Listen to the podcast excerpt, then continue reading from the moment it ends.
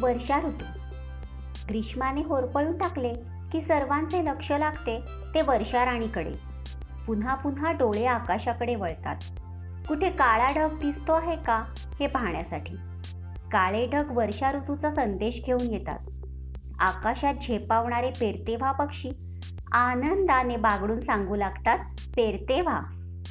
अचानक एखाद्या दिवशी पावसाचे थेंब टपकू लागतात. आणि सर्वांच्या तोंडून आनंदोद्गार बाहेर पडतात.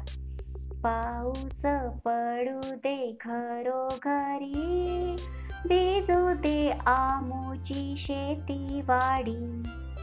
पावसाचे स्वागत लहान थोर सर्वच जण करतात.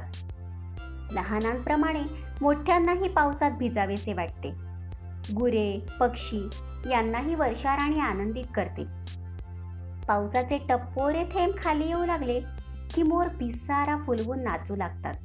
आणि पावसाच्या पाण्याने टपकी साचली की बेडकांचे डराव डराव गाणे सुरू होते.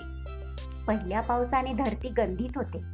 ओके बोके डोंगर हिरवा साथ चढवितात. रस्त्यावर काळ्या छत्र्यांची गर्दी होते. ढगांचा गडगडाट व विजांचा चमचमाट करीत पाऊस कोसळतो आणि शेते फुलतात. नद्या वाहू लागतात.